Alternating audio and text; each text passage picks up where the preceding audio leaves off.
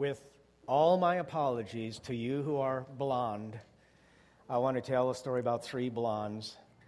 Now, these are not blonde women, these are blonde men, okay? So, three blondes died in a car wreck. They found themselves standing in the front of the pearly gates with St. Peter. He told them before they could enter heaven, they had to tell him what Easter was all about. The first blonde said, Well, Easter's a big holiday where we give thanks, have a big feast, and eat turkey. No, said Peter, you don't get in. The second blonde said, Easter is the holiday where we celebrate Jesus being born of the Virgin and we give gifts to each other. No, said Peter, you don't get in either. The third blonde said, Well, I know what Easter is all about. Easter is a Christian holiday which coincides with the Jewish Passover. After Jesus celebrated Passover with his disciples, he was betrayed by Judas, Judas, turned over to the Romans. They crucified him on a cross, and after he died, they buried him in a tomb and put a large boulder in front of it very good, said Peter. And the blonde continued. Now, every year, the Jews roll the stone away, and Jesus comes out. If he sees his shadow, we have six more weeks of basketball. Most of you know what Easter is about. I trust all of you do. We're here to celebrate the resurrection of Jesus and to affirm the central event of the Christian faith. As Paul said in 1 Corinthians 15, For what I received, I passed on to you as of first importance that Christ died for our sins according to the Scriptures, that he was buried, that he was raised on the third day according to the scriptures. I only want to deal with one question today Did it really happen? Since this is the cornerstone of the Christian movement, Paul calls it of first importance. We need to be sure this thing we call the resurrection of Jesus Christ really happened. Not everyone thinks it did. Some of you may be wondering, did it really happen? Come on. Dead people don't rise. Church people have doubts just as well. In fact, I read once where 30% of believers, as many as 30%, have their doubts about the resurrection. And I have questions at times about different aspects of the Christian faith. But doubt is not all bad. In fact, I think doubt can really help you in your faith and help you in, in various ways. And if you have some questions about Christianity, I want you to sometime this morning text me a question. Got the number up there. Uh, any question about Christianity, something that might baffle you, um, I'd just like to see what it is about Christianity that maybe causes some issues for me and causes some doubts.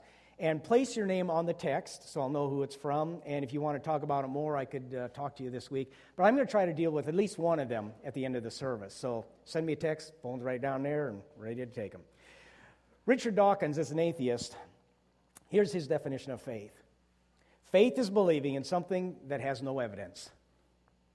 Now, if that's what faith is, I don't want any part of it. I don't want to believe in something that has not a shred of evidence. So, is there evidence for the resurrection of Jesus Christ? Did it really happen? It's a major historical problem for a lot of people. Some will say, Well, I like the teaching part of Jesus. I like what he stands for. I like his boldness and his holiness and the moral teachings. But I cannot accept that he rose from the dead and that he was and is God and lives eternally just as he claimed. Some skeptics will say that, well, in the first century, they didn't have our scientific knowledge about the world. They were naive about supernatural and magical happenings, and they could fall easily prey to reports of a risen Jesus. But today, we know better. We're more sophisticated and scientific. Here's what probably happened Jesus' followers were heartbroken when he was killed, and since they believed he was the Messiah, they may have been, begun to sense that he was still with them in a mystical sort of way. Some maybe even felt that they had visions of him. And over the decades and over the passing of time, these feelings of Jesus living on spiritually and mystically developed into stories that he actually had been raised physically. It's a legend that grew over time. That sounds plausible. Come on. No one with any sense believes in a physical resurrection. My dad died in 1971. I was a junior in high school, 17 years old, and I thought the world of my dad. I thought he was the most godly man I'd ever known. And when he died, I was devastated.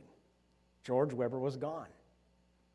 Now, let's say that I actually saw him alive after he died. He appeared to me three days later. Dad had risen from the dead. I saw him, I talked to him. It was so real. And then he was taken away by God into heaven to live for eternity. And he told me before he left that if anyone else wants to be right with God, they must believe in him, George Weber. And I'm convinced he was right. After all, Dad was a godly man. He wouldn't lie. And God raised him from the dead. And that proves that God was with my dad and God approves of what he says. And so I started telling others the message about George Weber and evangelizing and got a movement going. And it spread over the whole state of Wisconsin because that's God's country and that's where it would start. And then it spread farther to heathen states like Illinois and Iowa. And then to the whole United States, and then overseas. And it was amazing growth, and we could call it the gospel according to George. If that happened, some people, I'm thinking, would probably be skeptical, and they would ask, Now, Mark, when did this happen? This resurrection of your dad? It happened in 1971. Where was he buried? A little town called Viroqua, Wisconsin. And some of these skeptics decide to check it out. So they go to Viroqua, Wisconsin, get a court order to open my dad's grave. I protest because I know dad arose, and because the movement is so large and so widespread, everybody believes it. But the authorities, ah, we'll just check it out. They open the grave, end of movement. There's remains there, 44 years old, but still remains, and the gospel, according to George, is destroyed because the grave is inhabited. You know it's ridiculous to think my dad rose from the dead. I know that, no matter how much I say I saw him. And to many people, the resurrection of Jesus Christ is just as ridiculous. That first generation of Christians had a lot of opposition. There were a lot of people that wanted to destroy that movement, both Roman and Jew, and all they had to do was just go to the grave, find the body of Jesus, put it on a wagon, parade it through the streets of Jerusalem, end of movement. But they never did. How do you explain the empty tomb? We know there was an empty tomb. And we know the body of Jesus was never recovered. No one in Jerusalem would have believed that preaching for a minute if the tomb was not empty. Skeptics would have produced Jesus' corpse, but they couldn't do it. So, what happened to that body? And some other theories started to arise, but you know, like maybe the disciples stole the body and lied about the resurrection. But that leads to another issue, speaking of the disciples. How do you explain the eyewitnesses? Since I was the only one to see dad, most people would say, well, that was just a teenager and wishful thinking, and I wanted to see him so badly because I missed him so much, and my mind conjured up this vision of him. But there's no way a movement would spread to the whole world based on one eyewitness. No one else could verify it. But here's what Paul says about Jesus Christ died for our sins according to the Scriptures. He was buried, raised on the third day according to Scriptures, and that he appeared to Cephas, that's Peter and then to the 12. After that, he appeared to more than 500 of the brothers and sisters in the same time, most of whom are still living, though some have fallen asleep. Then he appeared to James and to all the apostles, and last of all, he appeared to me also as to one abnormally born. 500 people saw Jesus, here's the key, at the same time. Crowds don't have visions, individuals do. It's a very subjective, personal thing. But crowds don't experience the same mystical vision. And then there were others who saw him at other times the disciples, some of the women, the two on the road to Emmaus. Some saw him eating, some touched him, a variety of sightings of Jesus alive. How do you explain all that? When Paul wrote this, five, 500 people, many of them were still alive. And people could go and ask some of these 500, hey, did it really happen? Tell me what, what you saw. If there was only an empty tomb and no sightings, then no one would have believed it. They would assume the body disappeared some other way. But Boy, these witnesses, how do you explain that? Whatever you think about the resurrection, it is and was clearly understood to be a claim about truth. It really happened. These people believed it. Paul is quite explicit here in 1 Corinthians. Peter, on his first sermon in the day of Pentecost, was also explicit. He said, God raised this Jesus to life, and we are not sharers of a mystic feeling, not tellers of an ancient legend. He said, We are witnesses of this fact. Now, some claim that the resurrection narratives may have been developed much later, long after the events themselves, and they were just legends that grew up over time. That's the legend theory. But this is not true. The first accounts of the empty tomb and the eyewitnesses were written just 15 to 20 years after the death of Jesus. We know that. Now, you can go back 20 years from today and you can verify if there's a resurrection or not that, that happened. Paul's letter was a public document. It was meant to be read aloud. He was inviting anyone who doubted. You go and talk to these witnesses, ask them. He dared people to disprove it. The tomb was empty, body was never produced. Jesus was seen by numerous people, hundreds of people, all claiming they saw him. How do you explain that? But someone says, ah, still doesn't prove anything. If someone had stolen the body in order to make it look like he'd been raised, many sincere people could have thought they'd seen him, and maybe a few others went along saying it was for a good cause. And this view basically says that the ancient people were naive. The ancients would accept supernatural things because they weren't scientific and intelligent like we are. It's called chronological snobbery. We're smarter than the ancients, kind of like young people. I'm smarter than my dad. We think we're smarter than Augustine? Or Aristotle or even the Apostle Paul? I doubt it. There's been extensive studies of Jewish and non Jewish thought from the first century, and the universal view of the people of that time was that a bodily resurrection was impossible, just like we would be today. In fact, most of them didn't even want a bodily resurrection. It would have been unthinkable for Jews. They did believe in a resurrection, Jews did believe it, but they thought it would be on the final day when God renewed the entire world and removed all suffering and death and evil. And the idea of an individual being resurrected in the middle of history was just inconceivable. The non Jewish world didn't believe in bodily resurrections at all. They thought the body was evil. They didn't even want to see the body rise. So the ancients weren't any more accepting of resurrections than we are, maybe less. Another theory is the swoon theory. Well, Jesus fainted on the cross and only appeared to be dead. Jesus then awoke and recuperated in the damp coolness of the tomb, and he walked out of the tomb. He didn't really die. When you read what happened to Jesus on the cross, you would conclude he died. Scourging was done with a handle about eight inches long and 24 inch long leather straps with lead balls on the end or sharp pieces of metal or bone shards and broken glass, broken block, uh, sharp rock, whatever and that was to rip the tissue and the flesh. Often would, they would expose the bowels, the ribs, or the spine, and often victims did not survive 39 lashes. They would lose so much blood, the heart would speed up trying to compensate for the loss of blood pressure, the kidneys would shut down. Now, Jesus apparently was a pretty strong man. He was a carpenter, and he survived the scourging, but then he was hung on the cross in such a way that he would suffocate if the blood loss didn't kill him. Plus, he was pierced by a spear while on the cross. And I could go through all the physical aspects, but, but it's a very hard theory to substantiate. Even people from other faiths and even non Christians believe, yeah, Jesus died on the cross. Someone wrote to a preacher, said, I have a friend who claims that Jesus just swooned on the cross and the disciples nurtured him back to health. What do you think? Preacher wrote back, Beat your friend with a cat of nine tails with 39 heavy strokes, nail him to a cross, hang him in the sun for three hours, run a spear through his heart, embalm him, and put him in an airless tomb for 36 hours and see what happens. He's dead. Another theory is a hallucination theory. The followers of Jesus imagined him appearing to them and speaking to them. But again, this assumes that resurrection was imaginable. And Jewish and non Jewish, no one expected a resurrection. Others put forth the conspiracy theory the disciples stole the body and claimed he was alive. But again, that assumes the disciples would expect other Jews to be open to the idea of a resurrection, but they weren't. Thomas, one of the disciples, said, Hey, until I see the nail prints and can touch him and put my hand in the side where he was pierced, I'm not going to believe it. Even after being told by several people, he did not believe it. But here, I think, is the big one. How do you explain the sudden rise of Christianity? One of the unique aspects of our faith is that you can know pretty much exactly the day it started. It has a definite starting point. That is not true for Judaism or Buddhism or Islam or any other religion or philosophy, so far as we know. One day there was no Christian faith, then overnight all of a sudden there was. Usually, whenever there's a major shift in thinking or a worldview or the development of a religion, it happens over a long period of time. It ordinarily, ordinarily takes years for a viewpoint to win out, uh, like communism or capitalism or the rise of the Third Reich, anything like that. That's how cultures and worldviews change. It takes time.